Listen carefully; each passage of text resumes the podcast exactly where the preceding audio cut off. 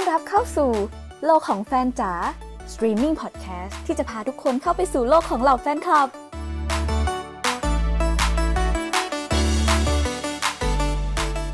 สวัสดีค่ะ สวัสดีท่านผู้ฟังและท่านผู้ชมทุกท่าน ยินดีต้อนรับเข้าสู่รายการโลกของแฟนจ๋า Streaming Podcast โครงงานการผลิตสื่อโดยนักศึกษาชั้นปีที่ 4 คณะการสื่อสารมวลชน มหาวิทยาลัยเชียงใหม่ กับดิฉันพิมวราคณสาร หรือมาย พิธีกรคนสวยสุดแซ่บประจำรายการ เอาละท่านผู้ฟังท่านผู้ชมคะ EP นี้ของเราก็ไม่ธรรมดาอีกแล้วค่ะ เพราะวันนี้เรามากับ topic ใหม่ที่จะมาเขย่าตับไตไส้พุงของทุกคน และแน่นอนรสชาติที่รายการของเราขาดไม่ได้คือรสอูมามิจากแขกรับเชิญทั้งสองท่านค่ะ เราไปพบกับวีจูวอนแสนเท่ คุณโดนัทจิตพานุ แฟนคลับวงไอจูวอนและโซวอนตัวจี๊ดคุณเพนนีชยพล แฟนคลับ girl group ในตำนานของ K-POP Girls' Generation ค่ะ ขอเสียงปรบมือต้อนรับทั้งสองท่านด้วยค่ะ เพื่อไม่ให้เป็นการเสียเวลานะคะ เรามาเข้าสู่ช่วงแรกของ EP นี้กันเลยดีกว่าค่ะ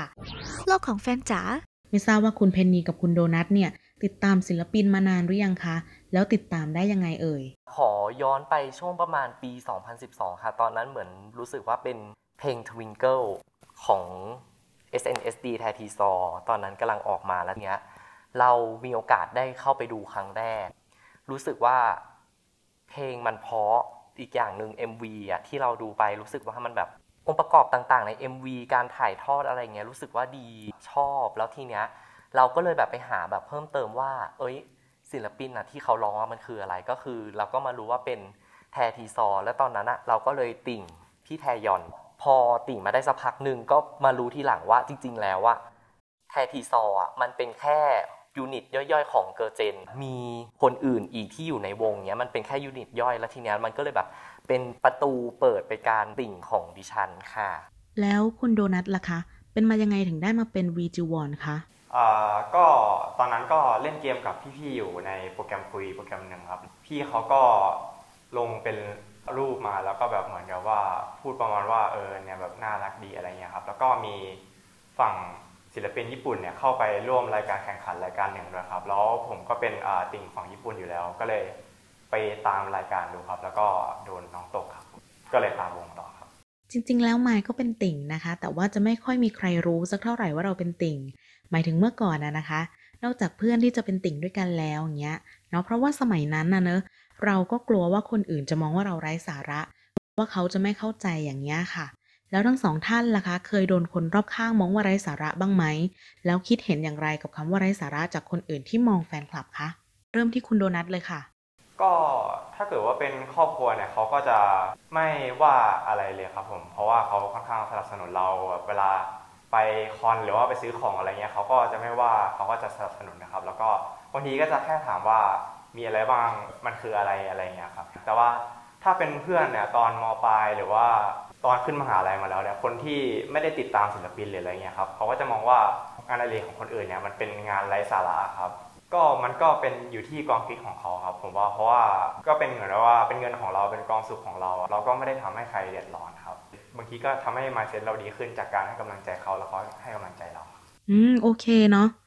ด้านของคุณเพนนีล่ะคะ เมื่อก่อนนะสังคมไทยตอนนั้นน่ะด้วยความที่ว่าเรายังเป็นเด็กมัธยมอยู่เนาะการที่เราเป็นติ่งอะ ทางผู้ปกครองเราเนี่ยพ่อแม่เราอะจะคิดว่ามันเป็นเรื่องไร้สาระ เพราะว่ามันอยู่นอกเหนือจากการเรียนถูกไหมคะแต่จริง ๆ แล้วว่าพ่อแม่ของเพนนีอะจะไม่ได้สตริกเรื่องนี้มากก็เลยไม่ได้สนใจเรื่องแบบว่าเออเราจะไปเป็นติ่งอะไรอย่างนี้ แต่แค่แบบว่าการเรียนของเราอะที่เราทำเป็นชีวิตประจำวันหรือว่าคือเหมือนแบบตื่นนอนจนถึงหลับอะไรอย่างเงี้ยก็คือเราก็ยังเป็นปกติของเราอยู่การเรียนก็คือไม่เคยดรอป เพราะฉะนั้นนะคะพ่อแม่ก็เลยแบบอนุญาต แล้วที่นี้เราคิดว่าคือด้วยความที่ว่าติ่งอะค่ะ มันมีติ่งหลายแบบ แฟนคลับบอลอย่างนี้ ก็เขาก็เรียกติ่งบอลได้ ติ่งญี่ปุ่น ติ่งคามิกาเซ่อะไรอย่างนี้ แต่ที่มันเป็นประเด็นก็คือว่าติ่งเกาหลีนะคะ มันจะถูกโจมตีใช่ จะเป็นกลุ่มเดียวที่ถูกโจมตีจากการแบบเป็นแฟนคลับอะไรอย่างนี้ เพราะว่าเหมือนแบบสังคมอะค่ะ ที่อยู่วงนอกเนี่ยเขาจะมองเข้ามาว่าแบบไร้สาระในการแบบตามศิลปินแบบ ดูทุกรายการที่เขาไปออกฟังเพลงทุกเพลงต้องอวยเขา หรือว่าเป็นในเรื่องของแบบการแบบเสียเงินเพื่อที่จะไปซื้ออัลบั้มของเขามา หรือว่าจะแบบเสียเงินไปหลายพันหลายหมื่นเพื่อที่จะไปแบบคอนของเขาอย่างเงี้ยค่ะหรือว่าแบบซื้อของสะสม คนภายนอกค่ะ เขาจะมองแบบปัจจัยตรงนี้ค่ะว่าแบบเออเงินตรงนี้มันควรเอาไปใช้อย่างอื่น แต่จริง ๆแล้วอะค่ะ คือด้วยความที่ว่าเราอะเป็นคนชอบใช่ไหมคะเพราะฉะนั้นอะรู้สึกว่าการที่เราทำตรงนี้ค่ะ เราแบบเสียตังค์เพื่อที่จะสนับสนุนเขาสนับสนุนเพลง ให้เขาแบบออกเพลงใหม่ ๆ มา ให้เราชื่นชมเขาได้อีกอะไรอย่างเงี้ยค่ะ เรารู้สึกว่าตรงนี้เป็น ตกจุดที่เราแบบรู้สึกพอใจแล้วแบบรู้สึกแฮปปี้อะค่ะ ก็เลยไม่ได้สนใจว่าเขาจะแบบคนภายนอกเขาคิดยังไง แต่ก็อยากจะฝากคนอื่นไว้อะค่ะว่า การที่คนอื่นชอบอะไรอะค่ะ มันมันก็เป็นเรื่องของเขา แต่คุณอะอย่าไป อย่าไปดูถูกความชอบของเขาอย่างเงี้ยค่ะ จริงมากๆเลยค่ะ คุณเพนนี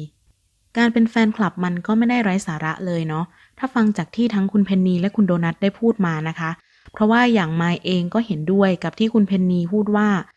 มันเป็นความชอบส่วนบุคคล ไม่ได้มีความชอบส่วนไหนที่เป็นเรื่องไร้สาระเลย อยากให้ทุกคนเปิดใจเคารพความชอบของกันและกันเท่านั้นเองค่ะ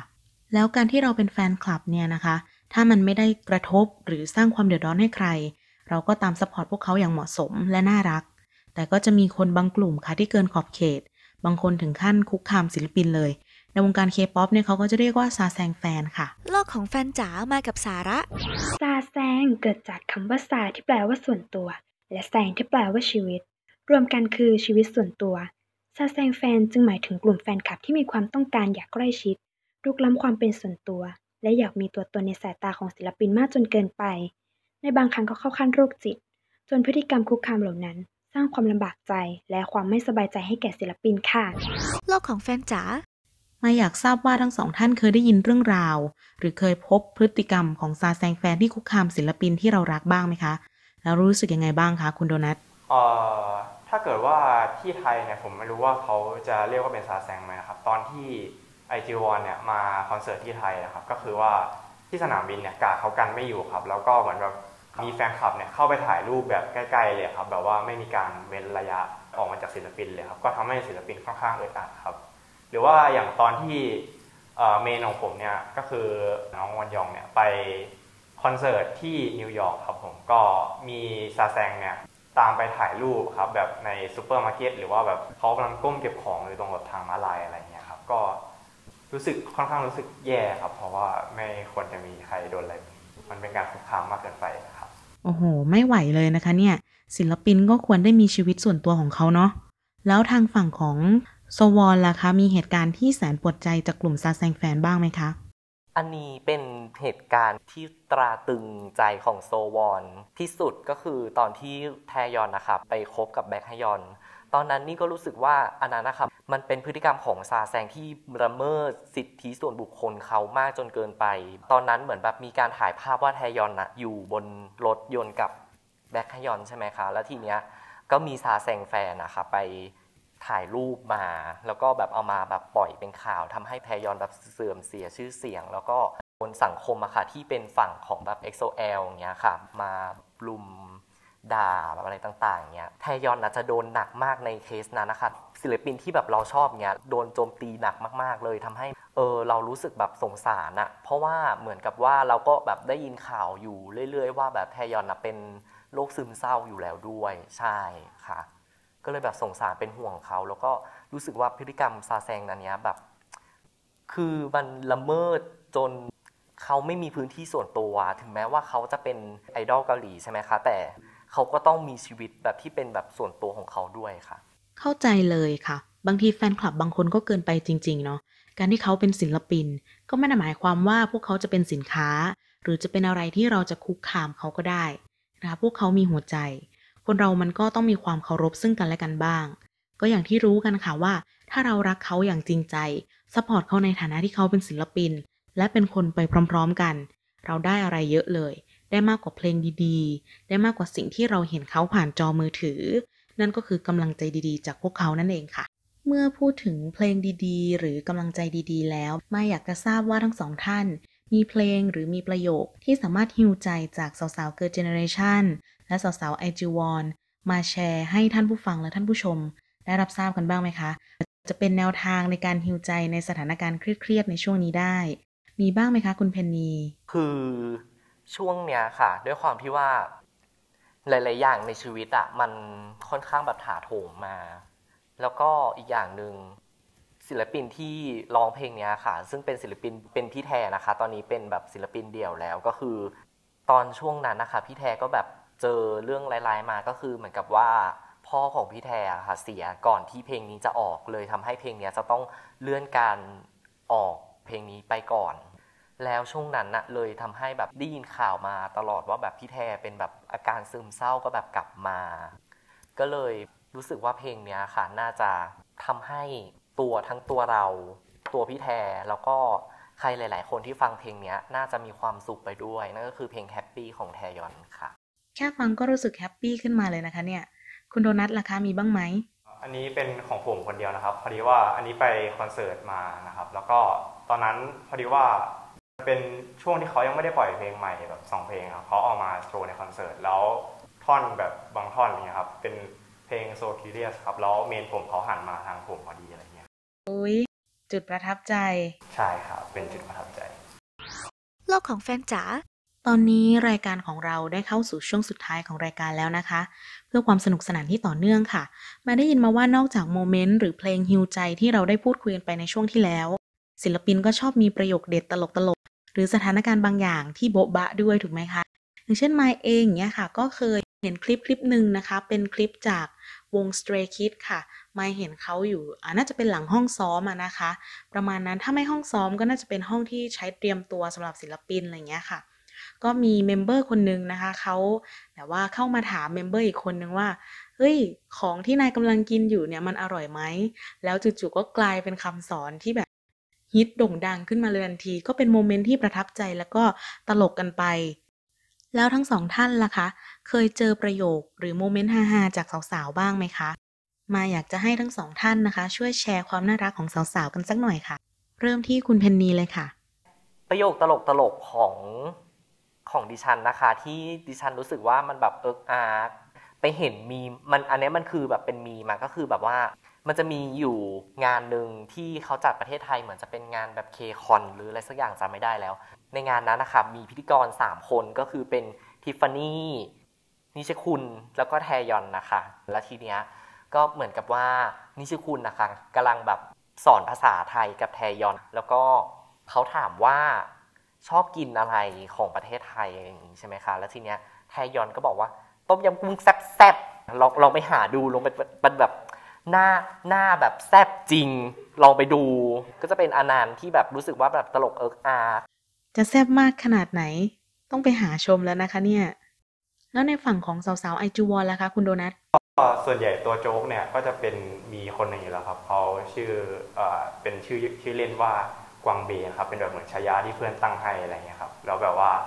ตอนที่เขามาคอนเสิร์ตที่ไทยเนี่ยก็มีแฟนคลับเนี่ยถามคำถามว่าแบบเออแบบมาไทยอยากกินแล้วมากที่สุดเนี่ยครับบนเวทีเขาก็พูดแบบแตงโมปั่นอะไรเงี้ยครับแล้วแบบเพื่อนก็แบบแตงโมปั่นแตงโมปั่นอะไรเงี้ยครับเขาก็เลยไปถามต่อในไลฟ์เพื่อนเขาว่าเออเนี่ยได้กินแตงโมปั่นหรือยังหลังคอนเสิร์ตอะไรเงี้ยก็เป็นเรื่องอาหารน่ารักน่าเอ็นดูมากเลยนะคะเนี่ย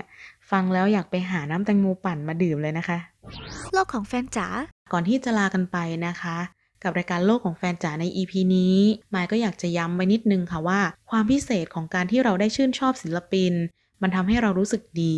เนาะมันฮิวใจเราได้ในวันที่แย่ๆ สามารถทำให้เราเนี่ยกลับมามีรอยยิ้มชีวิตเราดูสดใสขึ้นมาได้นะคะ ยิ่งในสถานการณ์ที่แย่ๆ แบบนี้เนี่ยก็ต้องประคับประคองหัวใจกันไปนะคะต้องขอขอบคุณคุณเพนนีและคุณโดนัทมากๆนะคะ ที่มาร่วมแชร์ประสบการณ์ของการเป็นติ่ง ให้หมายและให้ท่านผู้ฟังท่านผู้ชมได้สนุกไปพร้อมกัน ขอบคุณอีกครั้งค่ะ วันนี้เราต้องลากันไปแล้วนะคะ พบกับเราได้ใหม่ในตอนต่อไปว่า เราจะมีอะไรที่น่าสนใจ มาฝากท่านผู้ฟังและท่านผู้ชมอีก รอติดตามได้นะคะ ผ่านทางช่องทาง YouTube Streaming โลกของแฟนจ๋า Channel ทุก2ทุ่มวันศุกร์และสามารถรับฟังเป็นพอดแคสต์ได้ทาง Spotify ของแฟนจ๋าทุกเที่ยงคืนวันเสาร์ ตอนนี้รายการของเราก็เข้าสู่ช่วง Sleep Mode แล้วพบกันใหม่ในตอนหน้าไมล์และแขกรับเชิญทั้งสองท่าน ต้องขอตัวลาไปก่อน สวัสดีค่ะ